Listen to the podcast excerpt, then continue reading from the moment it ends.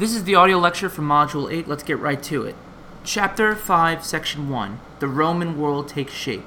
Rome began as a small city in Italy and became a ruler of the Mediterranean and beyond. The story of the Romans and how they built their world empire begins with the land in which they lived. The Italian peninsula is centrally located in the Mediterranean Sea, and the city of Rome sits toward the center of Italy. This location would benefit the Romans as they expanded, first within Italy and then in the lands bordering the Mediterranean. Because of its geography, Italy proved much easier to unify than Greece. Unlike Greece, Italy is not broken up into small isolated valleys. In addition, the Apennine Mountains, which run down the length of the Italian peninsula, are less rugged than the mountains of Greece. Finally, Italy has broad, fertile plains in the north and the west. These plains support the growing population.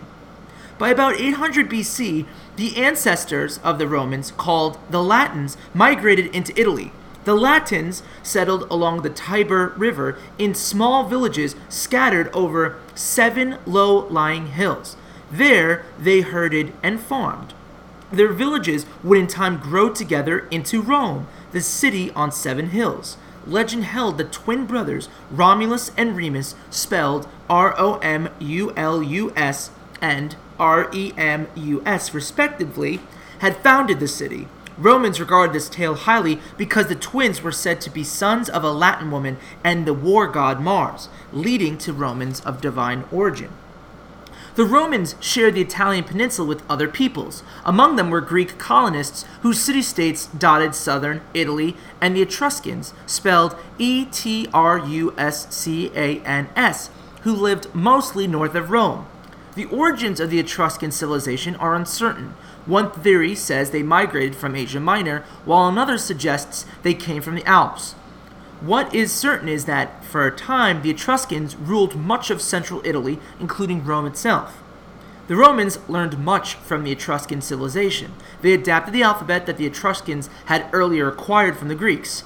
The Romans also learned from the Etruscans to use the arch in the construction, and they adapted Etruscan engineering techniques to drain the marshy lands along the Tiber, spelled T I B E R. As well, the Romans adopted some Etruscan gods and goddesses and merged them with Roman deities. The Romans drove out their Etruscan ruler in 509 BC. This date is traditionally considered to mark the founding of the Roman state, which would last for 500 years. The Romans established their state with the form of government called, in Latin, a res publica, spelled R E S, new word, P U B L I C A, or that which belongs to the people. In this form of government, which today we call a republic, the people chose some of the officials.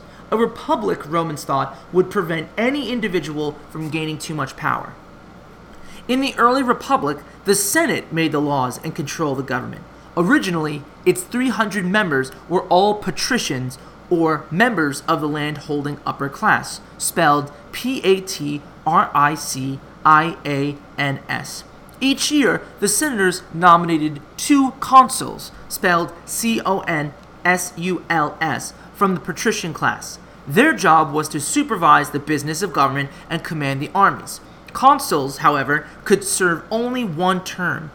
They were also expected to approve each other's decisions. By limiting their time in office and making them responsible to each other, Rome had a system of checks on the power of government.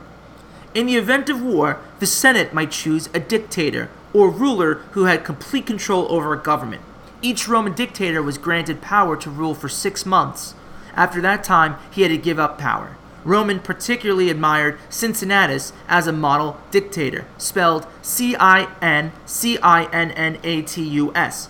Cincinnatus organized an army, led the Romans to victory over the attacking enemy, attended victory celebrations, and returned to his farmlands, all within 15 days. At first, all government officials were patricians. Plebeians, spelled P L E B E I A N S, the farmers, merchants, and artisans were made up of the population, had the legal rights of citizenship but little influence. Plebeian demands for power shaped politics in the early republic. In time, the plebeians gained the right to elect their own officials, called tribunes, spelled T R I B U N E S, to protect their interests. The tribunes could veto, V E T O, or block laws that they felt were harmful to plebeians. Little by little, plebeians forced the Senate to choose plebeians as consuls and to admit plebeians as members of the Senate itself. These changes made Rome's government more democratic. Another breakthrough uh, for the plebeians came in 450 BC when the government oversaw the inscription of the laws of Rome on 12 tablets, which were set up in the Forum, Rome's marketplace. Plebeians had protested that citizens could not know what the laws were because they were not written down. The laws of the Twelve Tables made it possible for the first time for plebeians to appeal a judgment handed down by a patrician judge. Although the Senate still dominated the government, the common people had gained access to power and won safeguards for their rights without having to resort to war or revolution.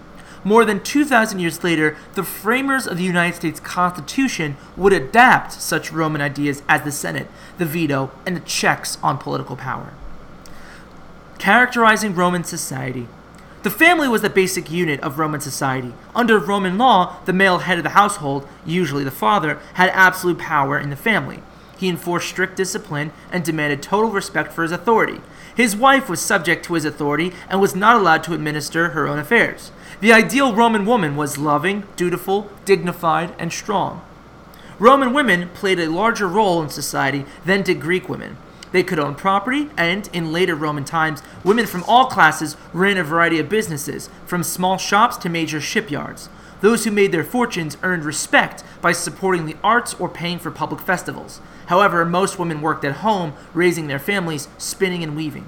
Over the centuries, Roman women gained greater freedom and influence. Patrician women went to the public baths, dined out, and attended the theater or other forms of public entertainment with their husbands. Some women, such as Livia and Agrippina the Younger, spelled L I V I A and A G R I P P I N A, respectively, had highly visible public roles and exercised significant political influence. Girls and boys from the upper and lower classes learned to read and write. By the later years of the Republic, many wealthy Ro- Romans hired private tutors, often Greeks, to educate their children. Children memorized a major events in Roman history. Boys who wanted to pursue political careers studied rhetoric. The Romans believed in numerous gods and goddesses, many of whom they adapted from Greek religion. Roman mythology was also very similar to that of the Greeks. Like the Greek god Zeus, the Roman god Jupiter ruled over the sky and the other gods. According to Roman myths, his wife Juno, like the Greek goddess Hera, protected marriage. Romans also prayed to Neptune, god of the sea, whose powers were the same as those of the Greek god Poseidon. On the battlefield, they turned to Mars, the god of war. The Roman calendar was full of feasts and other celebrations to honor the gods and goddesses and to ensure divine favor for their city. As loyal citizens, most Romans joined in these festivals, which inspired a sense of community.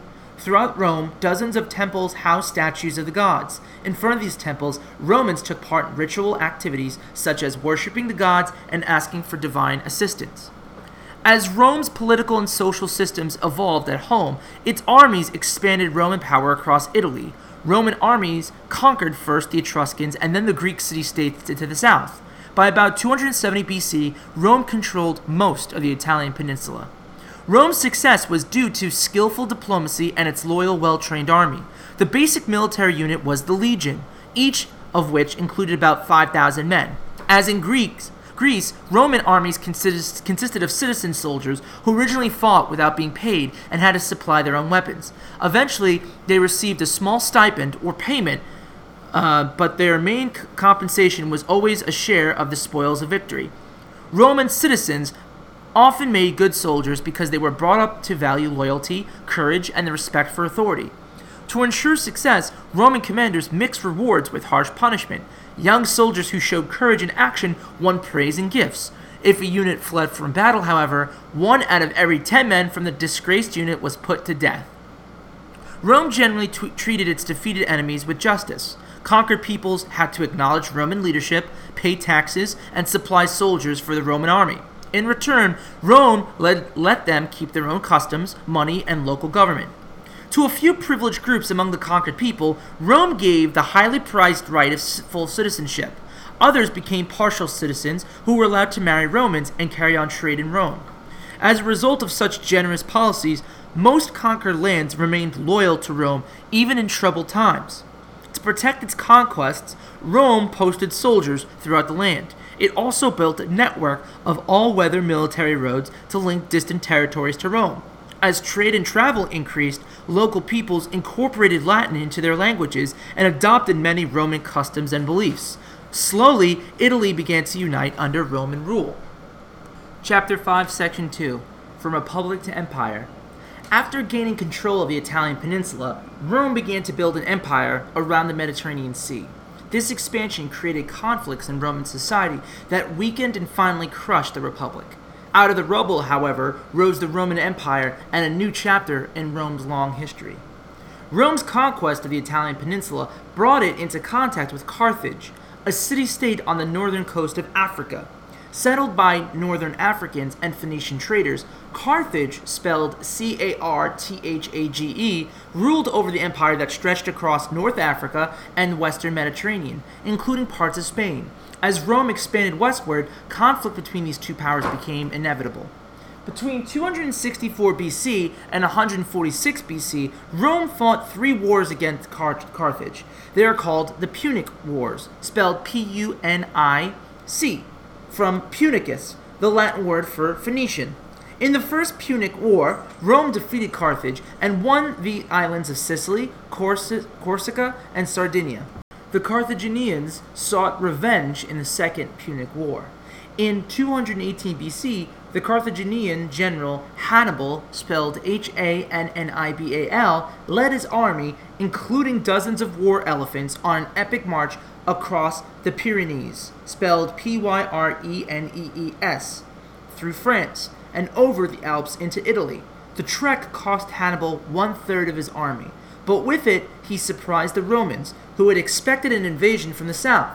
For 15 years, Hannibal and his army moved across Italy, winning battle after battle. The Carthaginian failed to capture Rome itself, however, in the end, the Romans outflanked Hannibal by sending an army to attack Carthage. Hannibal returned to defend his homeland, where the Romans defeated him at last. Carthage gave up all its lands outside of Africa. Nevertheless, many Romans still saw Carthage as a rival and wanted revenge for the terrible destruction that Hannibal's army had brought to Italy. For years, the senator Cato, C A T O, ended every speech he made with the words, Carthage must be destroyed. Finally, in the Third Punic War, Rome completely destroyed Carthage. Survivors were killed or sold into slavery. The Romans poured salt over the earth so that nothing would grow there again.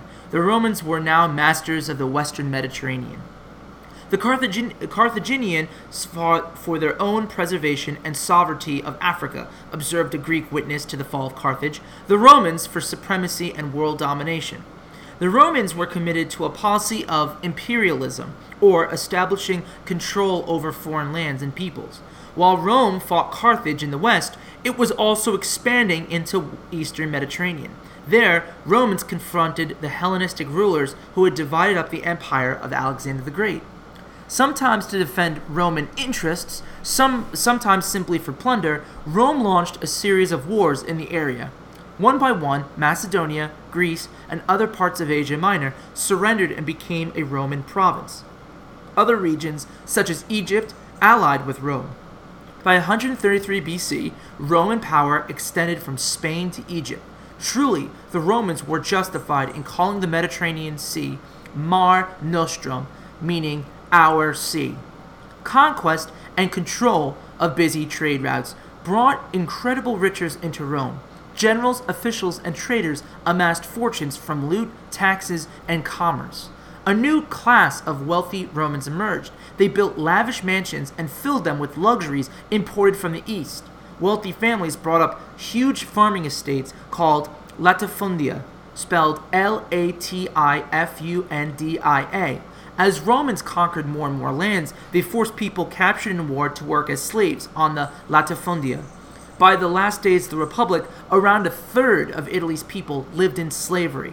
The widespread use of slave labor hurt small farmers, who were unable to produce food as cheaply as the latifundia could. The farmers' problems grew when huge quantities of grain pouring in from the conquered lands drove down grain prices. Many farmers fell into debt and had to sell their land. In despair, landless farmers flocked to Rome and other cities looking for jobs. There, they joined an already restless class of unemployed people. As the gap between rich and poor widened, angry mobs began to riot. In addition, the new wealth led to increased corruption. Greed and self interest replaced the virtues of the early republic, such as simplicity, hard work, and devotion to duty. Two young plebeians, brothers named Tiberius and Gaius Gracchus, spelled T I B E R I U S and G A I U S, respectively, their last name spelled G R A C C H U S, were among the first to attempt reform. Tiberius, an elected tribune in 133 BC, called on the state to distribute land to poor farmers. Gaius, elected a tribune 10 years later, sought a wider range of reforms, including the use of public funds to buy grain to feed the poor. The reforms of the Gracchus brothers angered the Senate, which saw them as a threat to its power.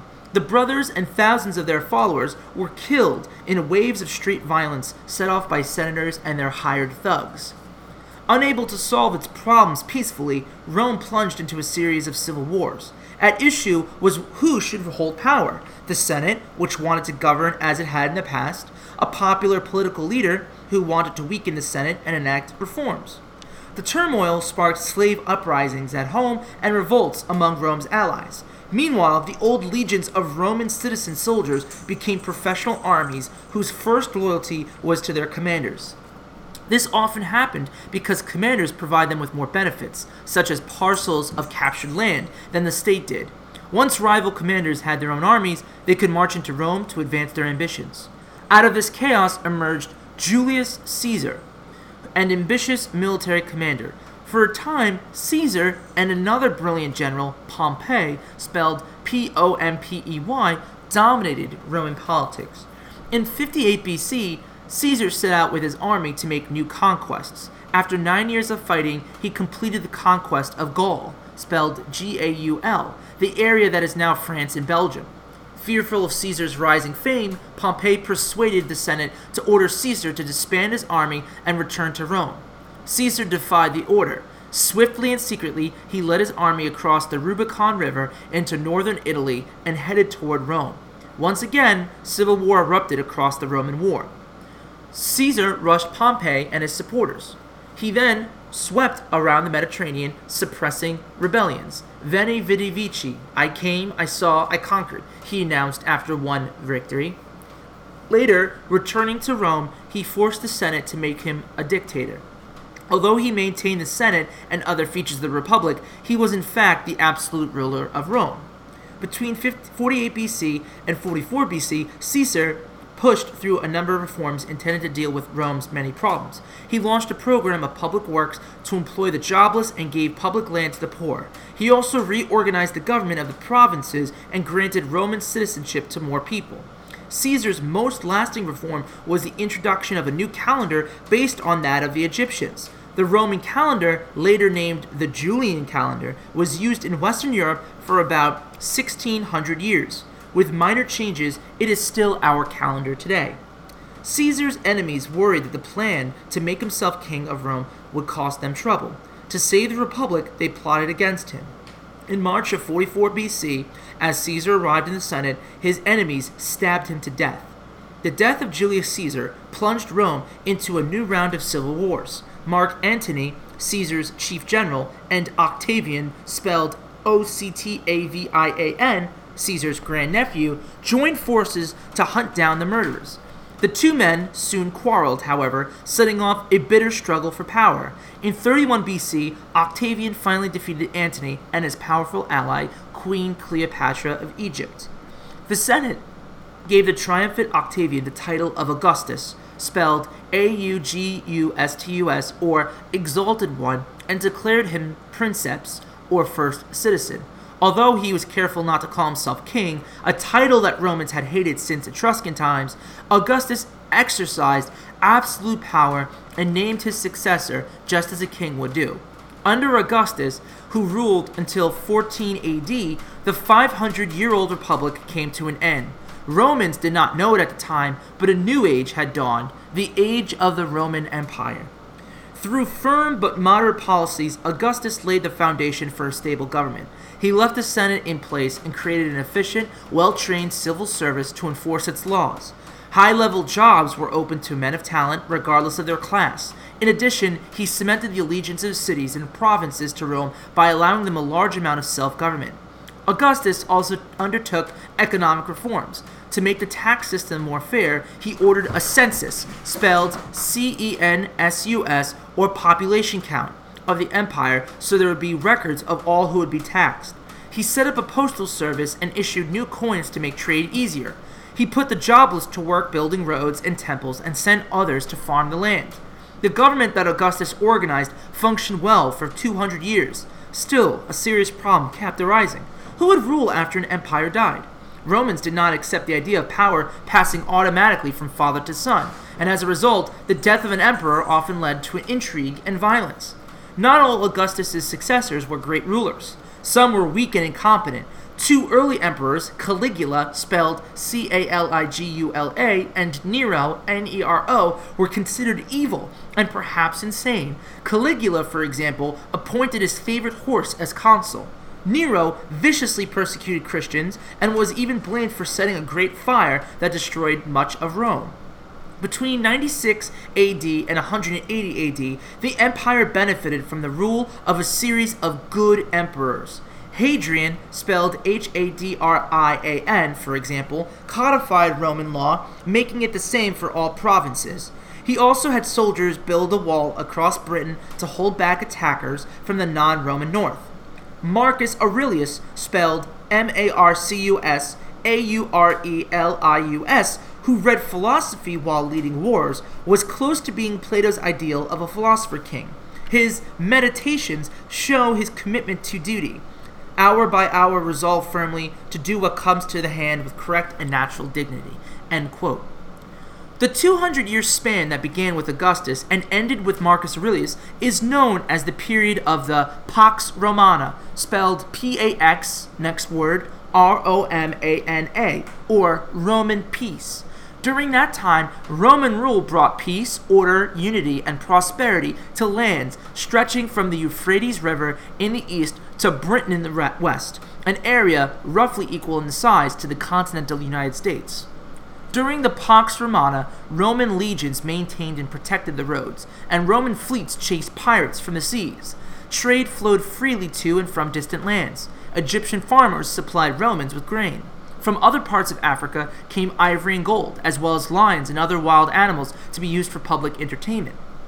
From India came spices, cotton, and precious stones. Trade caravans traveled along the Great Silk Road, bringing silk and other goods from China. People, too, moved easily within the Roman Empire, spreading ideas and knowledge, especially the advances of the Hellenistic East. Throughout the empire, rich and poor alike loved spectacular forms of entertainment. At the Circus Maximus, Rome's largest race course, chariots thundered around an oval course, making dangerously tight turns at either end. Fans bet feverishly on their favorite teams the Reds, Greens, Blues, or Whites, and successful charioteers were hailed as heroes. Gladiator contests were even more popular. Many gladiators were slaves who had been trained to fight. In the arena, they battled one another either singly or in groups. Crowds cheered or skilled or a skilled gladiator and a good fighter might even win his freedom. But if a gladiator made a poor showing, sometimes the crowd turned their thumbs down, a signal that he should be killed.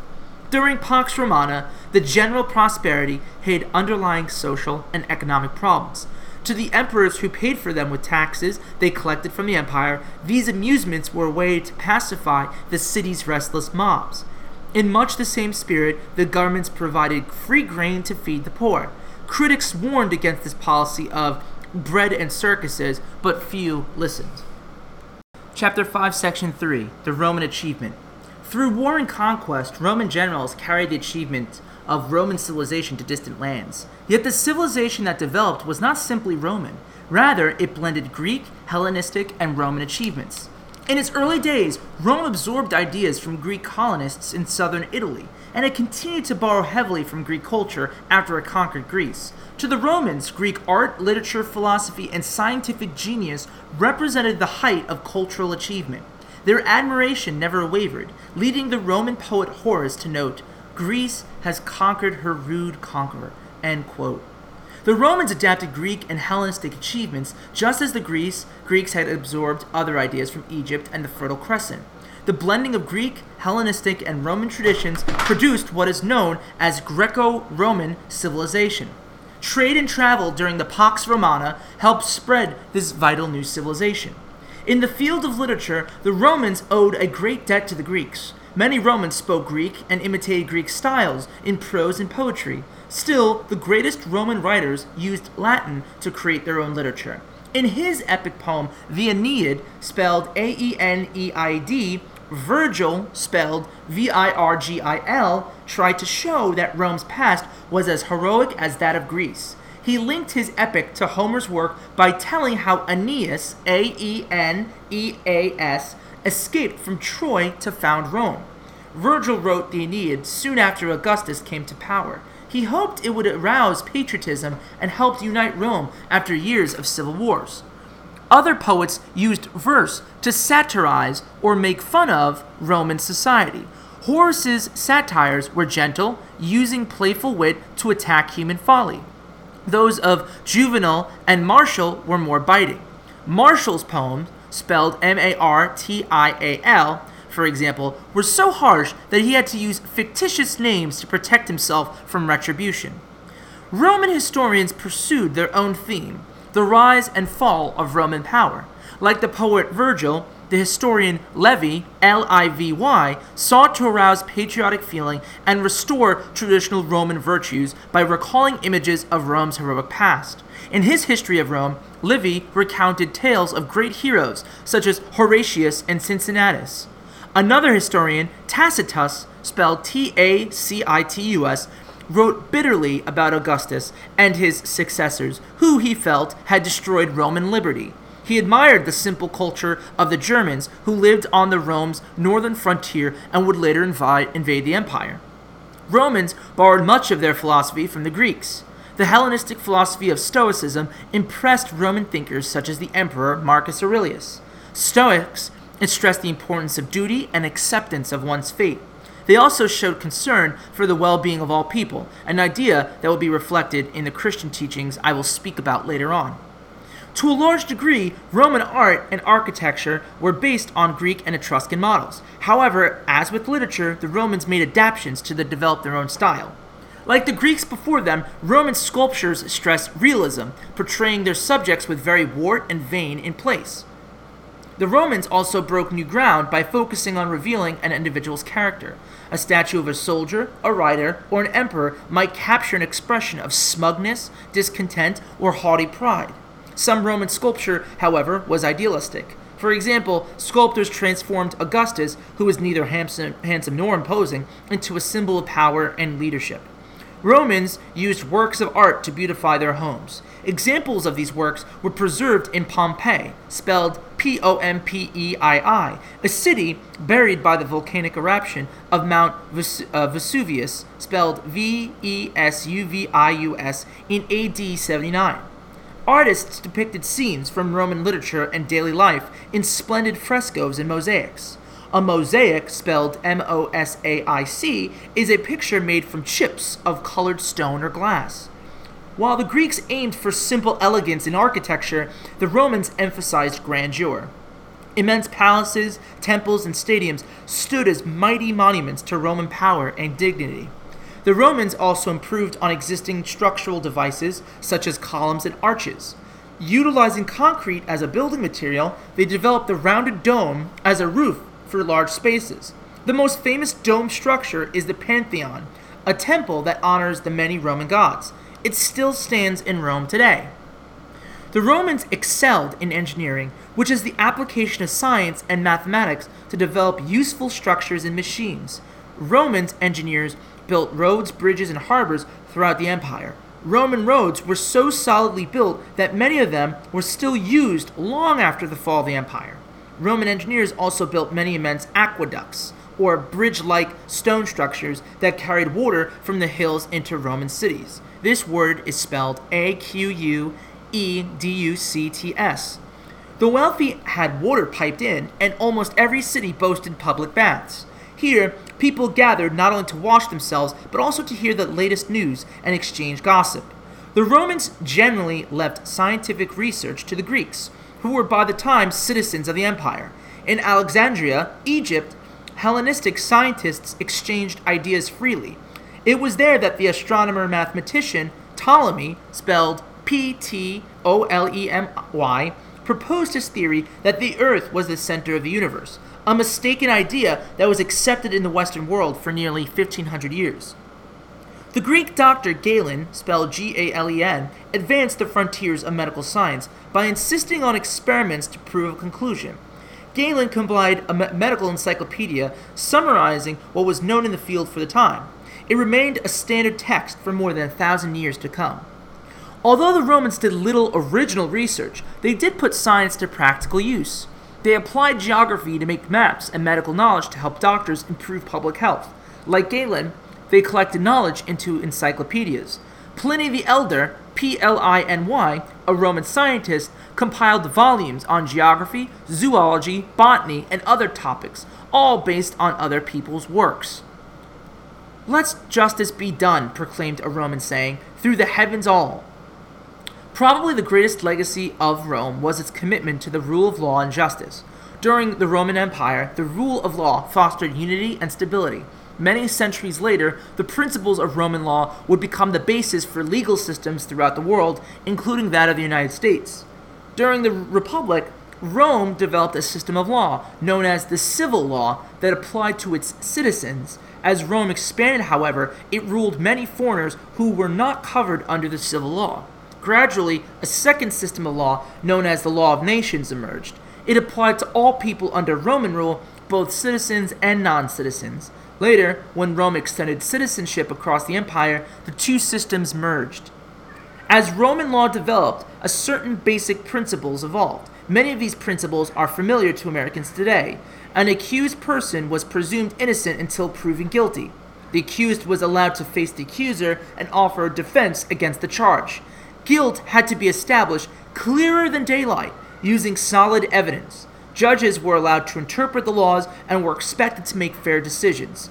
Penalties, however, varied according to social class, and lower class defendants could be treated more harshly.